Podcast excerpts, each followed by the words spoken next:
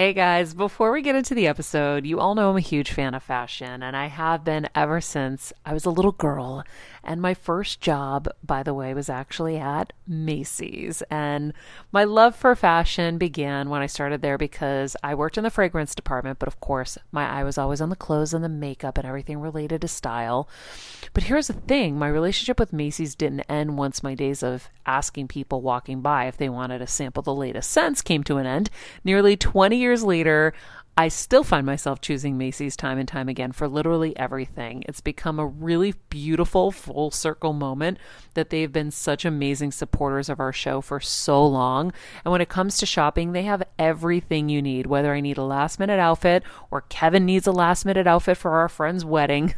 We always head to Macy's. They've got us covered. So if you're in need of some retail therapy, perhaps, or looking to spruce up your home or your lifestyle, check out Macy's, friends. I've curated a list of some of my favorite items that have helped me upgrade so many parts of my life. Really my fashion the most, but of course home and baby and so much more. So check the link in the description and happy shopping, Heal Squad. I'm on a journey to get better in all areas of life, from wellness and mental health to career and relationships and so much more. I know getting better isn't easy, but it's a whole lot easier when you can do it together. Welcome to Better Together with me, Maria Menounos. Hello, hello, everybody. We are back for part two of our interview with Brian Mahan about his book, I Cried All the Way to Happy Hour. We are talking all about anger and boundaries in this episode. Something that has been very helpful to me in my journey. Um, I'm like a kindergartner in the setting boundaries uh, arena. And uh, I think, no, I've graduated to maybe like third grade now. I'm getting there. I'm I feel like there. You're even, I'd even give you fifth. Thanks, Queen. You're welcome. Okay. Well, yeah. It's feeling good. I know that you've been borrowing the benefits. So what grade Absolutely. Are you at? Absolutely. Um, that's a good question. Maybe I'm at third. Okay. But like better than kindergarten. Hey.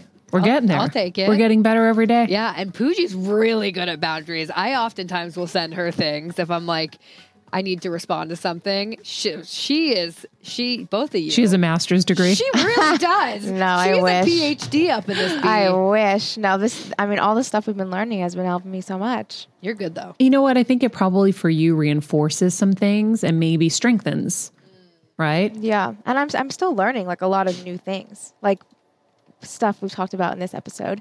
Um, so no, I'm, I'm learning and growing too. We're all learning and growing together. together. Maybe together. She's an undergrad working on her master's.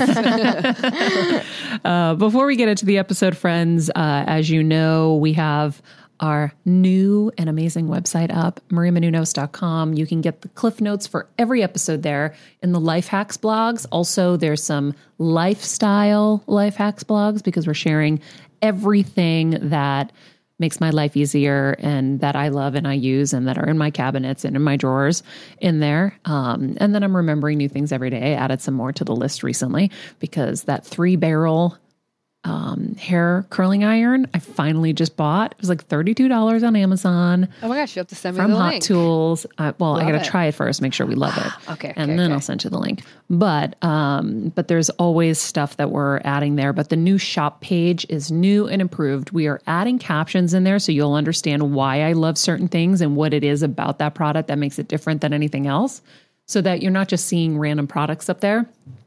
Um, I like to explain things. So we are hard at work at that, but um, make it your destination. Sign up for the newsletter. We do great giveaways with really great products in there um, that I love. And also some really good, helpful information each week to keep you on track. So all of these experts are sharing their information in there and so much more. So um, join us at maria menounos dot com. In the meantime, let's get into part two with Brian Mahan. We have some Heal Squad questions. Cool. Um, hey, Heal Squad. One of the questions was, Maria has mentioned there were times in her career where she felt like she had to shrink herself. What are some ways you can navigate that in the workplace, but also just in life? Well, I think that that's ultimately a boundary question. Mm. Right? we, Shocking. We have that, right? Um, you know, and and as Maria knows, we cannot talk about boundaries without talking about anger mm-hmm. and healthy aggression. But, um, you know, as I've said already, this idea of shrinking is trying to fit in and belong, right? You don't want to step on anybody's toes. You don't want to outshine anybody or whatever your definition or experience of shrinking is, mm-hmm. right?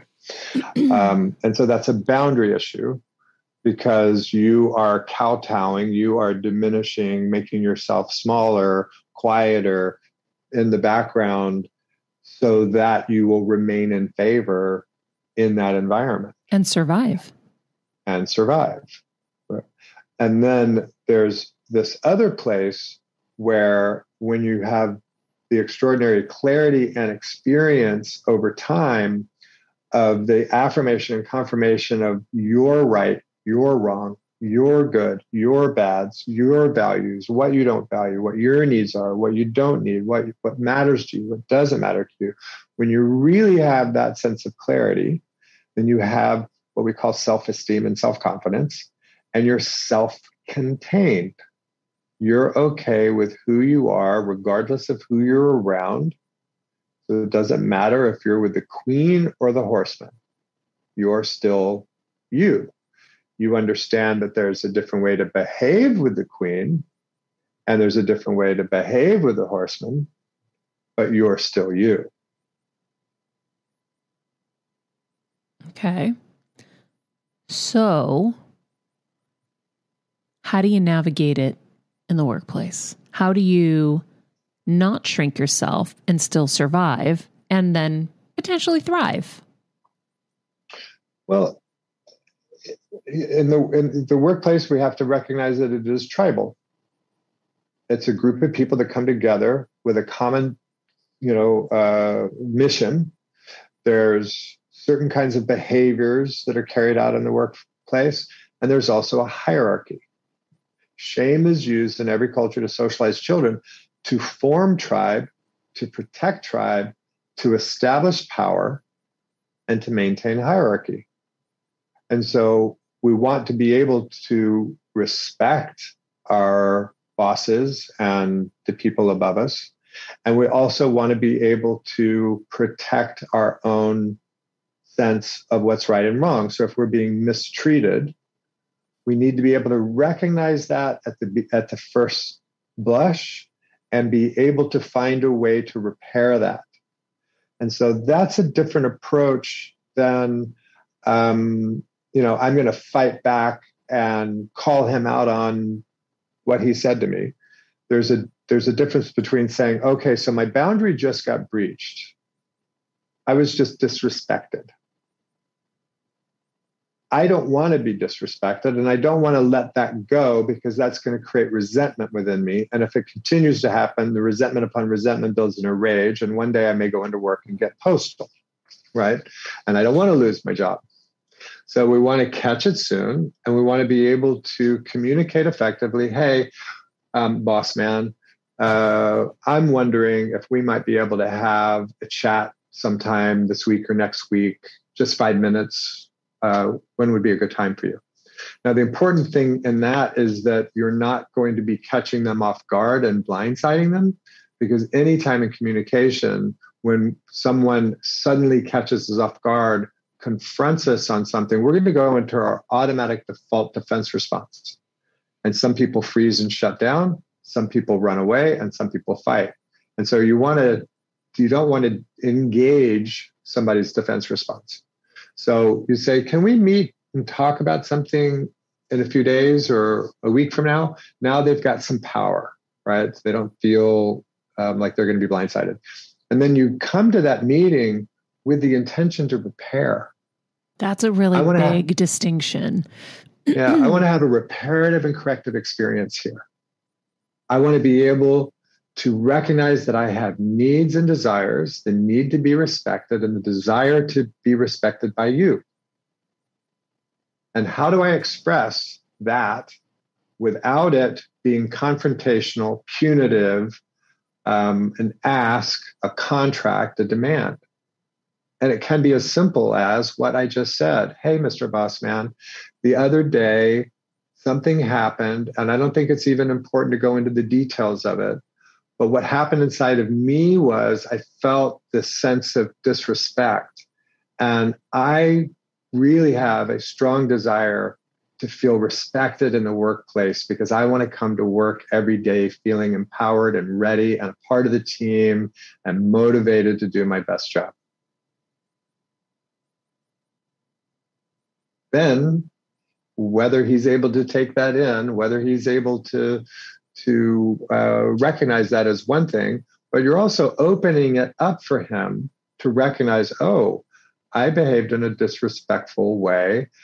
I should be a little bit more aware of that. In the work culture nowadays, especially, there's a lot of, you know, concern about, um, you know, proper behavior in the workplace. Um, and so he gets to put himself in check, and then he gets to figure out, how can I show up in ways in which I'm showing others respect? And so you're giving him the opportunity to perhaps heal something within himself, mm-hmm. and also have that, um, uh, you know, spread throughout the, the culture in the office. So and the keys you- in there are, are addressing it in a non-punitive way, which I think for all of us, when our boundaries are breached, we're so angry, because yeah. usually that's just the pattern we have. So now there's just a whole reserve anger in there too, that now they're going to get the brunt of twenty years of boundaries exactly. being breached, that they only deserve that one little one, right? right. So if right. your family had been doing it forever, now you're putting, you know, all of it on, you know, you.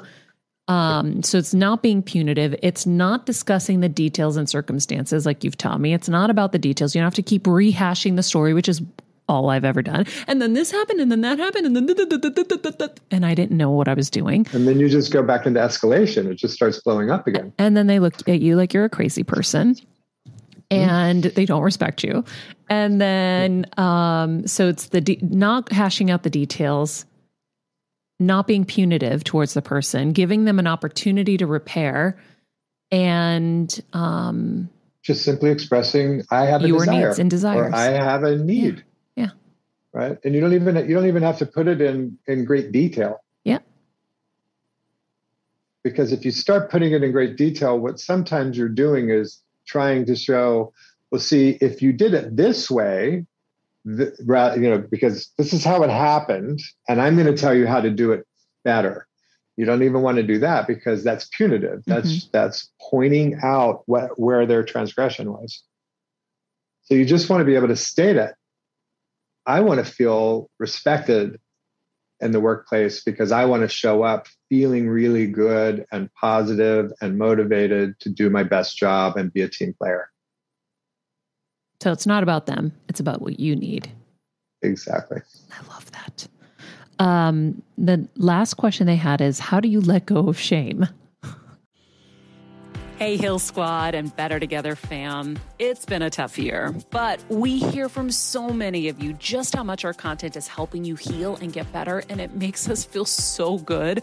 Our team works so hard to deliver this life-changing content, and a lot of you guys ask, how can I have a bigger role in our Heal Squad community, or how can I do my part to help Better Together continue to uplift even more people? First of all, thank you for that sentiment, and we're so grateful for this community.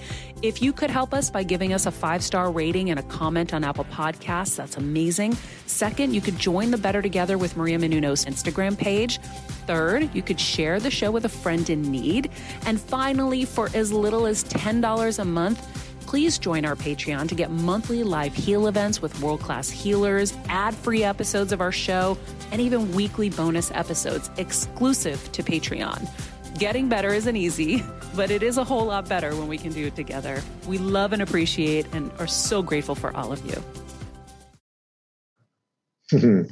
Well, well um, you know, anytime we're working with any wound whatsoever, whether it's shame or trauma, there are two things that ultimately have to happen. One is we have to be able to go back into the, the disorganization or the stuckness or whatever around that original wound, right? We, we want to go in and physically, physiologically work with it.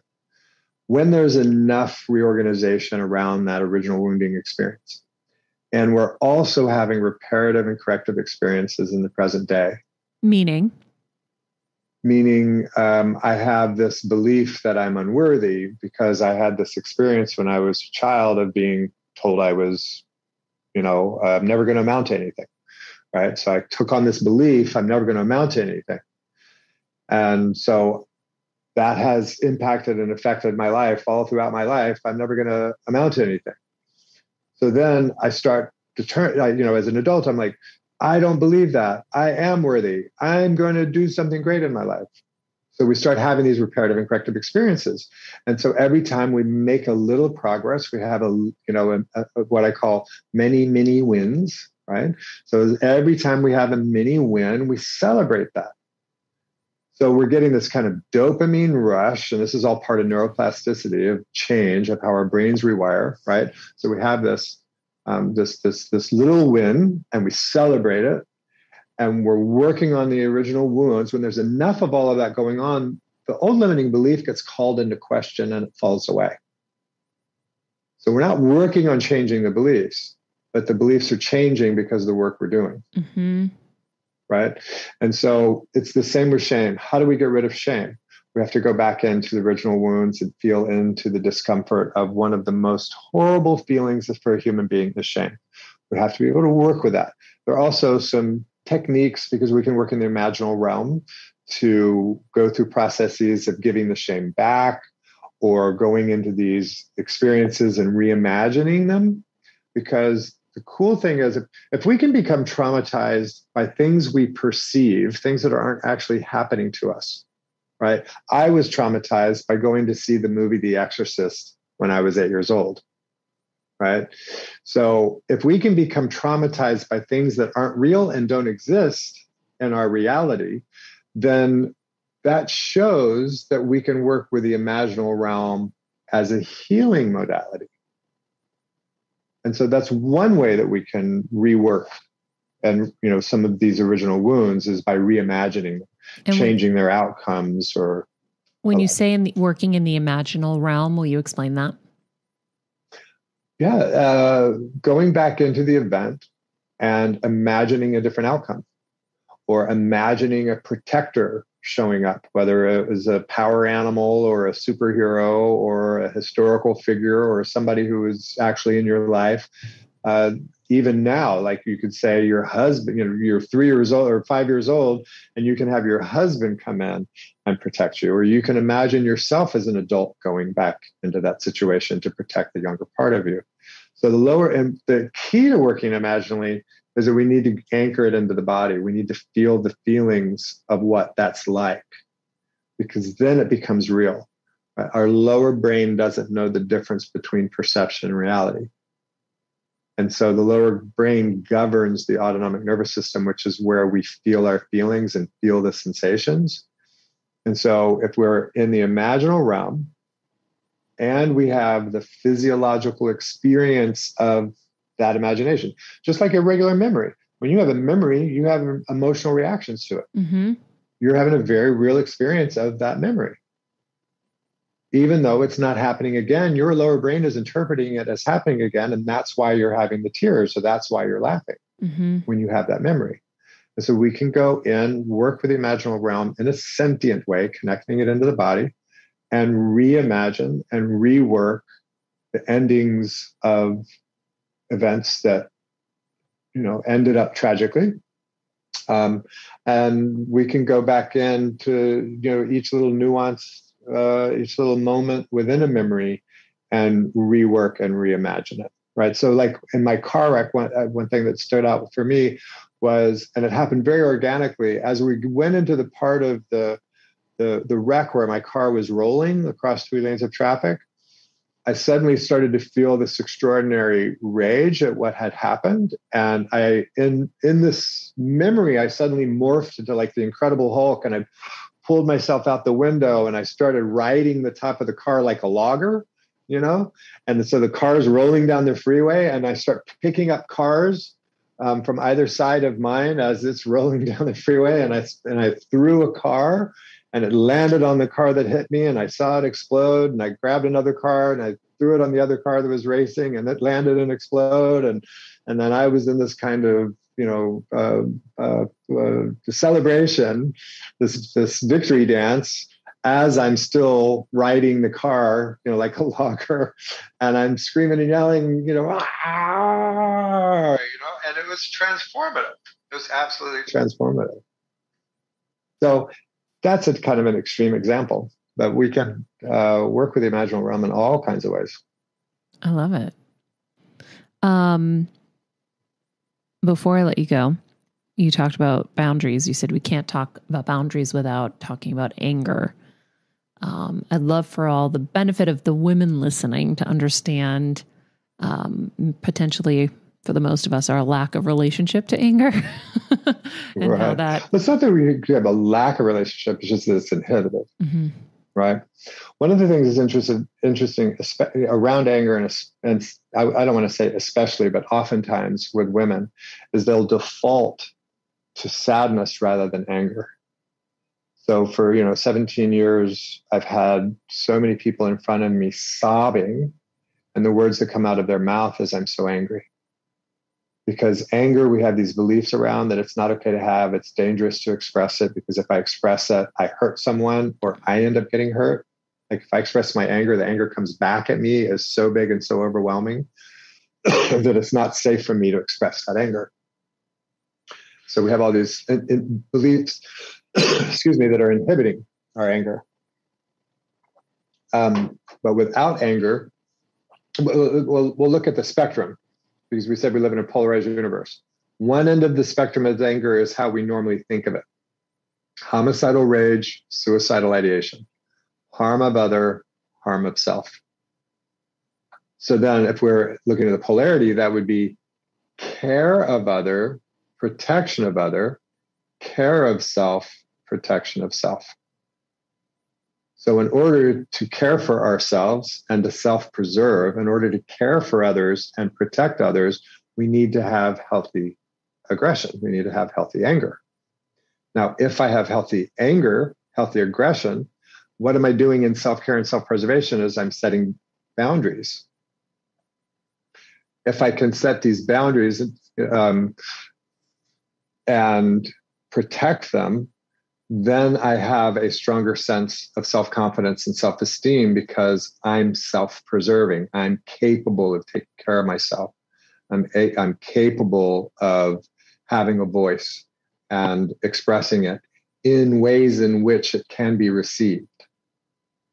And that's part of, you know, really effective communication is understanding that it's not so much what we say or what our intention is, it's how it lands in the other person. And so when we can figure out how to express things, even through healthy aggression or healthy anger, um, please don't, or, or, or um, I will not uh, enter into an argument tonight. I'm happy to have a conversation. And then if things start to escalate or somebody's voice starts to get louder, and you can express that same thing. I would appreciate it if you didn't raise your voice with me. So you're continuing to raise your voice with me. And now I need to tell you that I've already told you that I don't want to be in a situation where I'm being yelled at. And so if you continue, I'm going to have to leave. If the yelling continues, then you protect the boundary and you say, you know, I'm sorry, I've mentioned this twice. I really would like to talk. I would like to sort this out, but obviously this is not the right time and place. So I'm going to leave and we can find another time to revisit this. And then you have to follow through on that boundary and the protection of that boundary, because when our boundaries are crossed, there's consequence. But sometimes we need to communicate what that consequence is so that the other person really has a clear understanding. A lot of times we assume that people know what our boundaries are. And so that's why it's rather important that we also be able to understand what they are for ourselves and then also be able to express them. When you're on the go twenty-four seven like me, guys, finding ways to make life easier is so important for my health and sanity. And that's exactly what my friends at Macy's do for me. From working there as a teenager to now going to them for so many of my daily essentials, it's been my go-to for so many years. And having everything in one place is such a time saver for me. With being a first-time mom, for a while now, as you know, I've had plenty of those, and being able to rely on them for all the things has been amazing. Plus, having everything in one place has made being a new mom just a little bit easier for me. So I know we're all focusing on our families, our health, hopefully, our jobs, and everything in between, but it's time to make your life a little easier. And to help you out, I've curated all of my essentials from Macy's for you and the whole fam. All the details are in the show notes below, or you can just click the link in the description to get your hands on them too. I have some new picks on there, this little bomber jacket, this little black dress. You're gonna love it. All right, friends, let's talk about something we all do. Snack. Trust me, I've definitely overindulged in the past, but as you know, I am focused on my health these days, and I think I found the healthier snack that you don't have to lose out on the flavor, and it's definitely become my go-to. It first came into the house because of Kevin. He was obsessed with Wonderful Pistachios, and then I got addicted, and now it's in my travel bag. I don't leave home without it. It's in our glove compartments because they don't melt. Right now, my favorite flavor is the sweet chili flavor. It feels like some of the naughtier kind of snacks I used to use, where I used to lick my fingers after. Now I lick them and I feel safer. Um, plus, Wonderful Pistachios is one of the highest protein nuts. Each one ounce serving has six grams of protein, giving you over ten percent of your daily value. That's crazy, guys. So if you're looking for the perfect snack, trust me and head over to w w w dot wonderful pistachios dot com to snag a bag of Wonderful Pistachios. You're going to love them. So, so if you've never really had boundaries, how do you start applying them and protecting them? Well, start with yourself. Find your own sense of boundary. Like if you're, uh, if we're looking at boundaries as self-care and self-preservation, how are you taking care of yourself? What's your self-care routine like? Can you create and start setting boundaries for yourself? So if you want to get into better shape, you have to set boundaries around the food you put in your body. There are going to be foods that you want to put in your body and foods that you don't want to put in your body. So start to develop the boundaries around that. If you want to get into better shape, you might probably also want to exercise. So start putting boundaries into place around your time. Put it in your calendar. Create that boundary of blocking out that time in your calendar. Hold that boundary and not allow anything or anyone to come between you and those appointments that you put in the calendar to go to the gym. Then make sure that you go to the gym. It doesn't even matter whether or not you've gone to the gym and you've given it one hundred ten percent. Sometimes it's just a matter of, and I got there, and I spent twenty minutes, and I left, but at least that was moving the needle. It was moving me in the direction of, I didn't have to be, you know, Xena Warrior Princess every single time I go in to work out. Um, It, sometimes it's just a matter of I held, I set the boundary that I was going to go to the gym at this time, and I made it to the gym. And I didn't cancel I, it for something else. And I didn't cancel it for something else.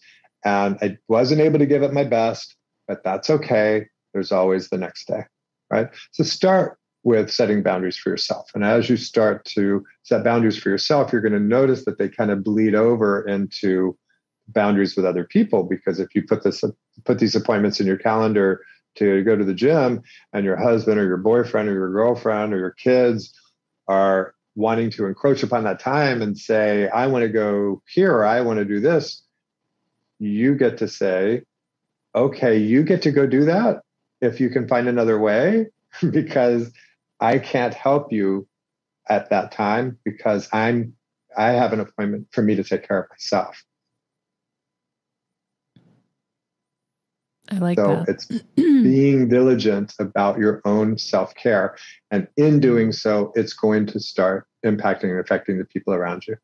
Yeah. And one thing I will say about boundaries, as you start to set them, is your relationships are going to change. Your relationship with yourself and your relationship with other people. And sometimes some relationships may not last. But they're not the ones who are supposed to be there. Exactly, because those relationships are based on you not having boundaries. Yes. Um, one of the things that Brian taught me that was really helpful in my boundary journey was, because I instantly was like, I have none. Clearly I have none. And he's like, yeah, you do. You have boundaries. He's like, don't you have boundaries about what you put in your, your body? I'm like, oh yeah, I do actually. And he's like, don't you have other boundaries? And I was like, okay, I'm not boundaryless, because at some point you go extreme and you think, I'm awful, I'm terrible, I don't have any.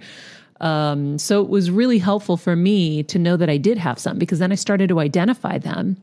And that helped me realize, oh, I do have, you know, my own will and, you know, the ability to do this. And then it was easy to start doing it. And as you said, practice, practicing on in, in circumstances where, you know, there isn't going to be any kind of negative reaction, perhaps, um, you know, kind of dipping your toe into something and then seeing that there was nothing bad that came from it. And then you can keep building off of it.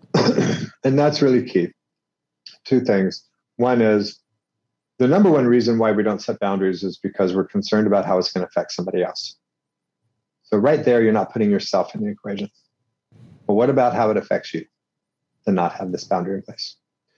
The other reason we don't set boundaries is because we're afraid of how we're going to be judged or how it's going to be reacted to. And again, if somebody's going to react badly to the fact that you're taking care of yourself, and that you're establishing healthy boundary for your yeses and nos and your rights and wrongs and your good and bads, then you might want to take a look at that relationship, right? And then what's really important as you're going through this process, when you set the boundary, notice nothing bad happened. And not only did nothing bad happen, something good came out of it. Mm-hmm. And so that's a two-step check you want to do as you set boundaries. Did anything bad happen as a result of me setting this boundary? And what good has happened as a result of me setting this boundary? And then when you're in the recognition of, wow, I set a boundary and something good happened, happy dance.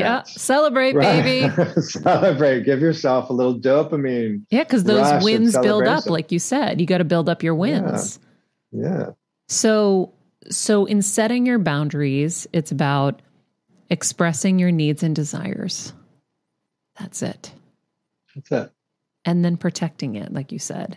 If it's breached, you have to follow through.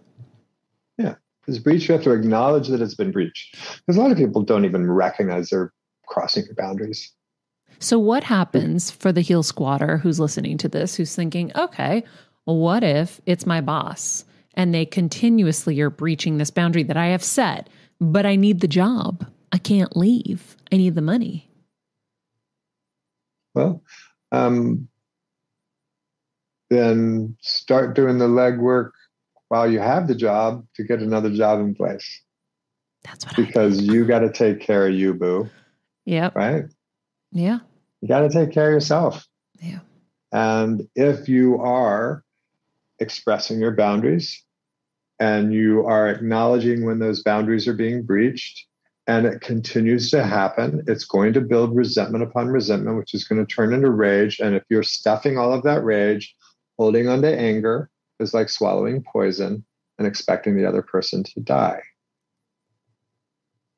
So if you, this just keeps going and it's just a toxic environment, the question is, well, what do you think about yourself?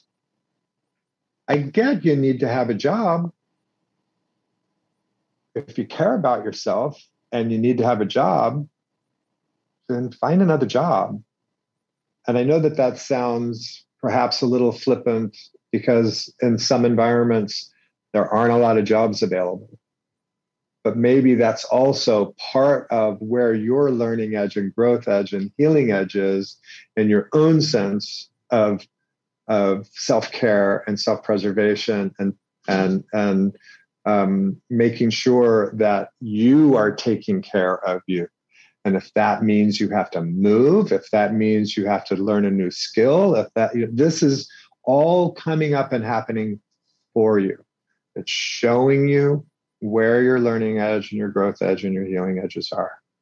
It doesn't mean it's going to be easy, because quite frankly, none of us heal cozied up on the couch with a cup of chamomile. Hmm. We heal when we're uncomfortable. We have to be willing to feel the discomfort. I remember my mom always struggling with her hair. It's frizzy, Maria, my mom would say in her Greek accent. Diehis, what do you have?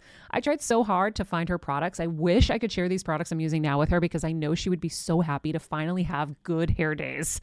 I've always believed that hair is a woman's best accessory, and with Way's new anti-frizz cream, you can ensure that your hair always looks its best without the frizz stealing the spotlight. It's a lightweight cream that not only provides immediate frizz control, but also helps prevent heat damage. And get this, it lasts up to seventy-two hours. That's three whole days of frizz-free, gorgeous hair. Way seriously has some of my favorite products for taming the frizz. Pro tip, one of my biggest discoveries is using the Way hair oil on the ends of my hair before I dry it. Let me tell you, it's a game changer. Once it's dry, my hair looks so smooth and polished, I don't even need to do anything else. It is incredible. I love it.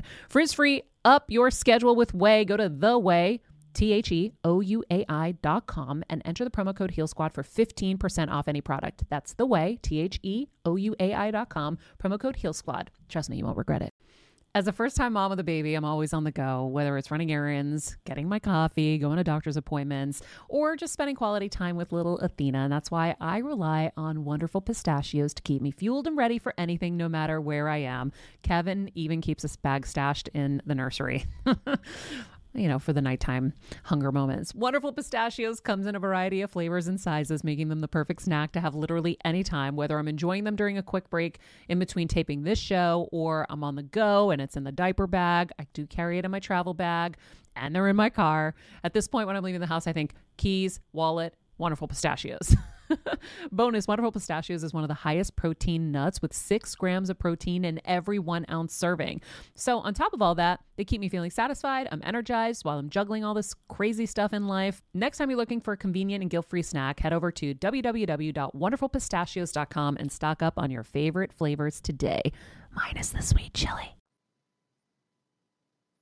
I love it.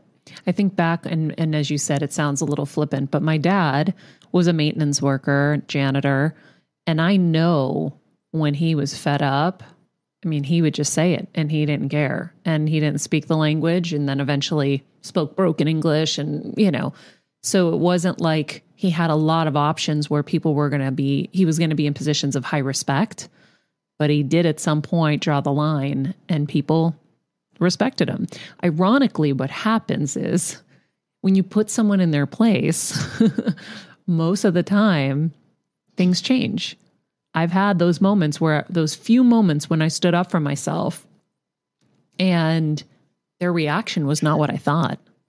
Did you put them in their place, or did you put yourself in your place? A hundred percent. You're right. Yes. It was me saying, you know, I had this one moment with um, a really toxic boss, and she and another head exec got on the phone with me, and they, you know, there was one nice and then the good cop, bad cop kind of thing. And she's like, well, maybe this isn't the right fit. And this is normally where I would go scared, because I have to pay for my parents. I have to take care of everybody. And I was like, yeah, maybe it isn't. I don't know what came over me. I was like, yeah, maybe it isn't. And the tone and the energy just changed, because here I was thinking all along that what they what they made me believe is that I was lucky to be there. But the reality mm-hmm. was I was bringing up ratings, and I was the value. I just didn't value me. Exactly. And so when I did, everything changed. Everything changed for that second. It was a toxic environment no matter what. So I had to dig right. my hole and escape, like the Count of Monte Cristo, or, you know, didn't they dig a right. hole in so Shawshank you, Redemption too? You stood up for your, you, you put yourself in your place, mm-hmm. you, and you recognize, and this is a toxic environment. Mm-hmm. So I need this job. I need this money. I'm going to stick it out here. And I'm going to start figuring out my side hustle. I'm going to start figuring out what that next job is. I'm going to take, you know, so that there is no transition. I don't have to go postal and blow it all up mm-hmm. and then go scrambling, right? I can take care of me. I can hold my boundaries. I can hold my sense of self and my self-esteem in this toxic environment, and hold these healthy boundaries until I'm ready to make the transition on my own into another job. Mm-hmm. Right.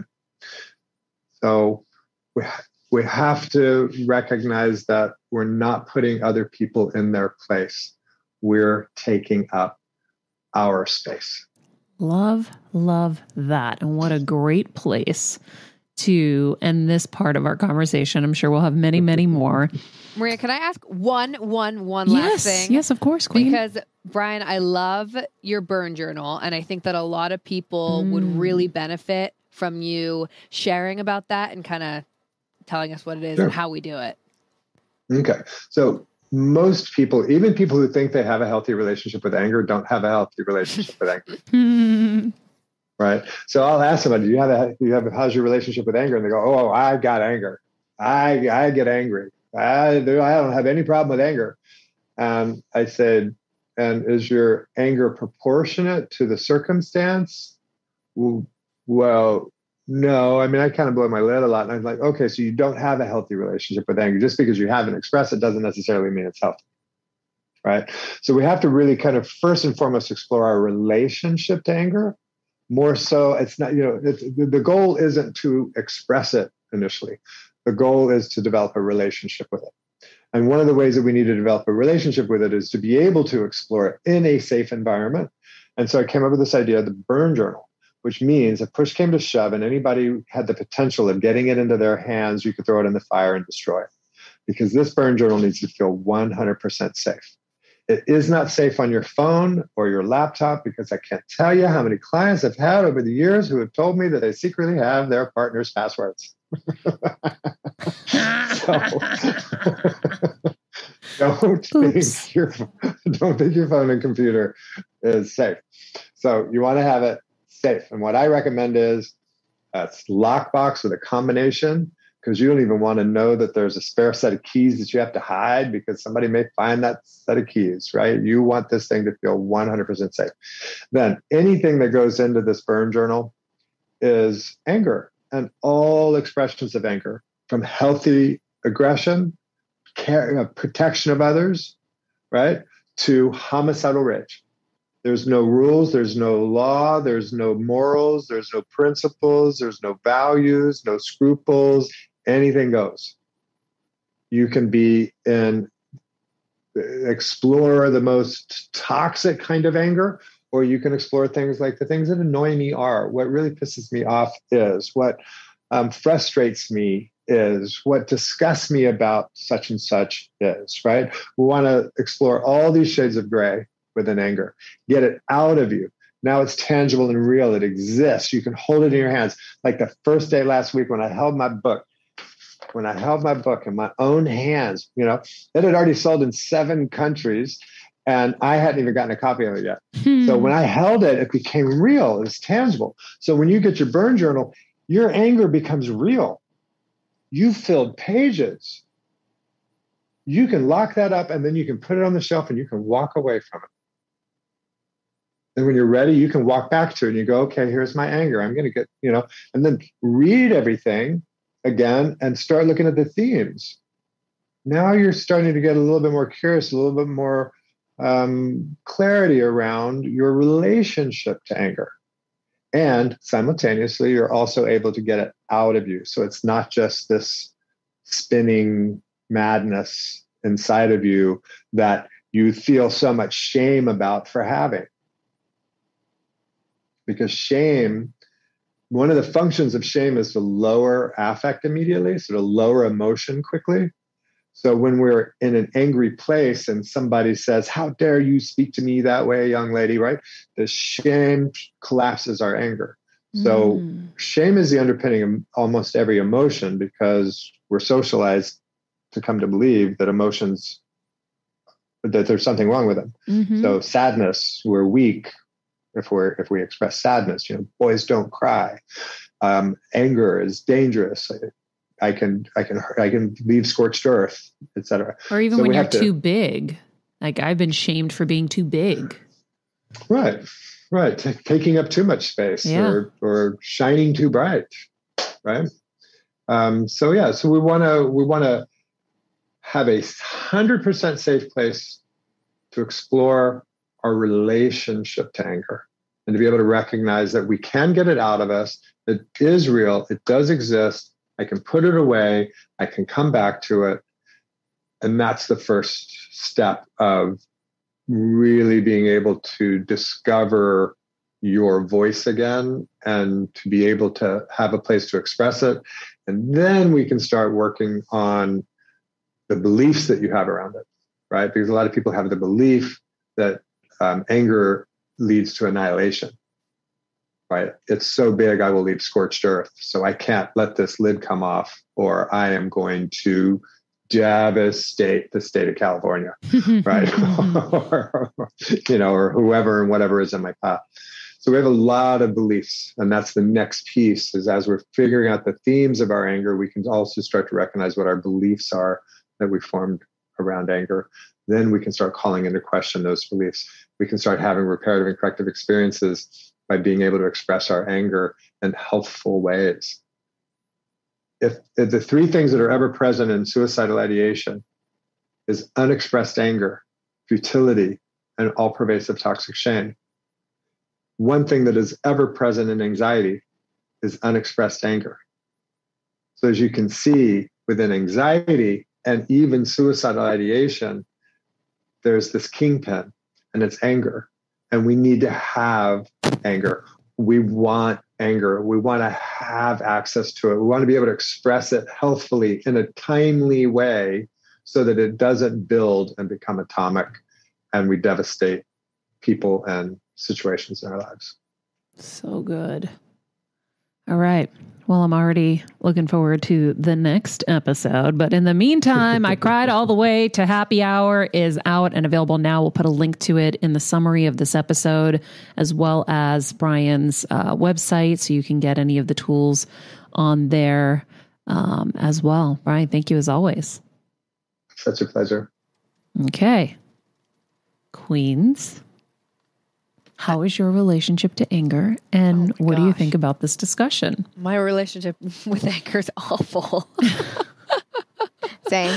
Awful. Same. Oh my God. When he said um, uns- or unexpressed anger is the kingpin in suicidal ideation and anxiety, I was in here like, mm, cute. That's awesome. Yeah. I have a horrible relationship with anger. So I will be starting my burn journal immediately. Um, well, and now you live alone, so you don't have to worry anybody's going to come yeah, read exactly, it. Exactly. Exactly. So, yeah, we'll be working on that. Pooja Queen. The biggest thing for me was the perfectionism mm-hmm. bomb that he dropped when he was like, a lot of kids, like millennials or Gen, I'm just looping in Gen Z, um, how we won't do something because we're so scared we're going to not do it perfectly. Like, mm-hmm. we'd rather just not try because we don't think we can.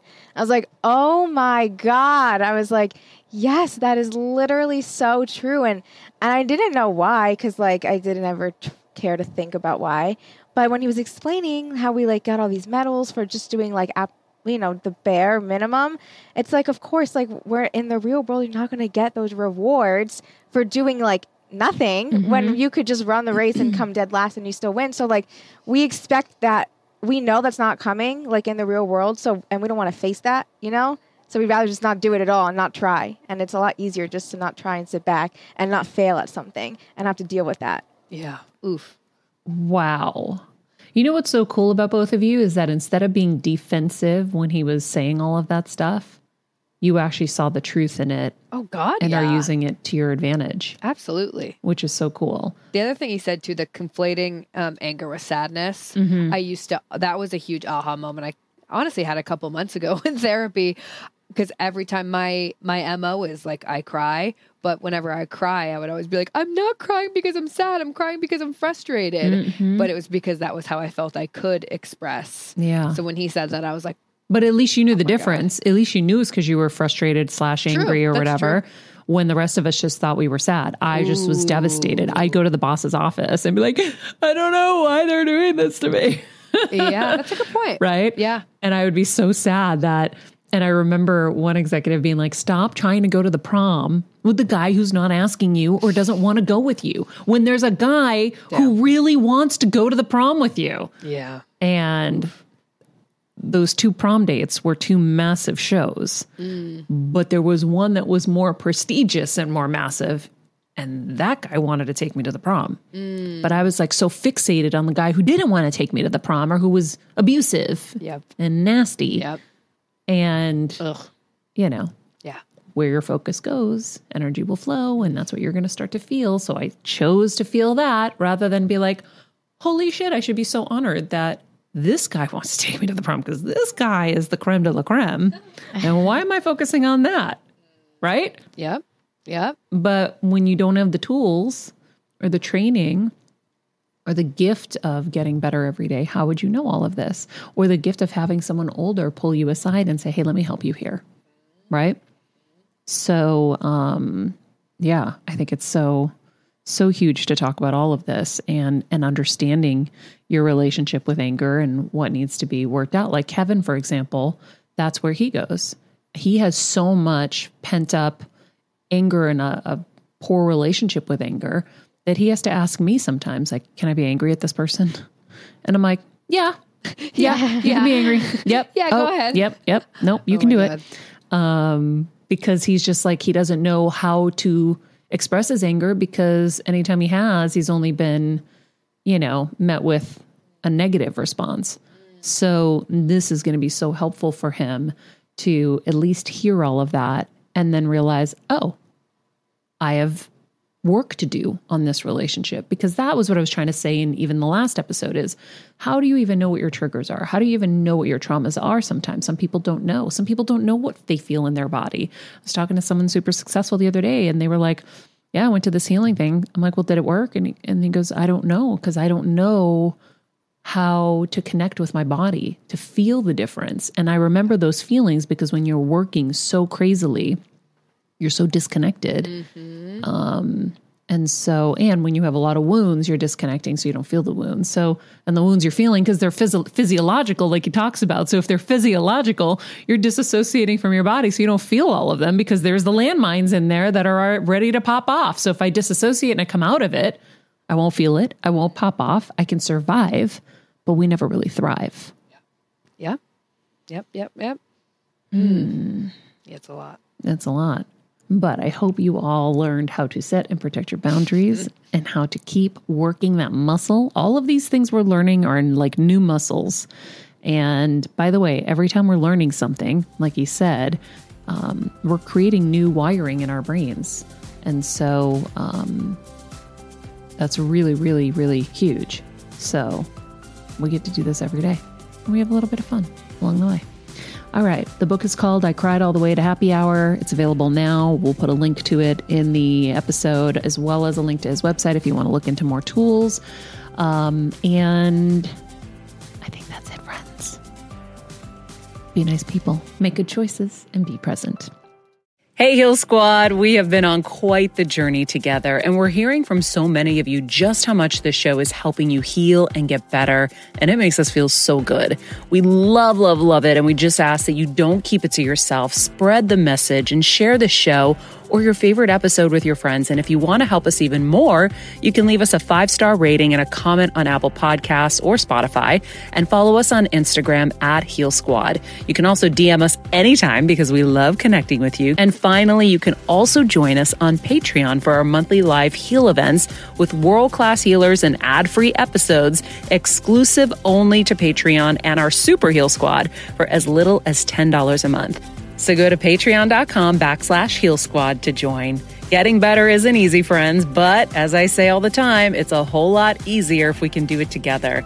We love you all so much, and we love doing this thing called life with you.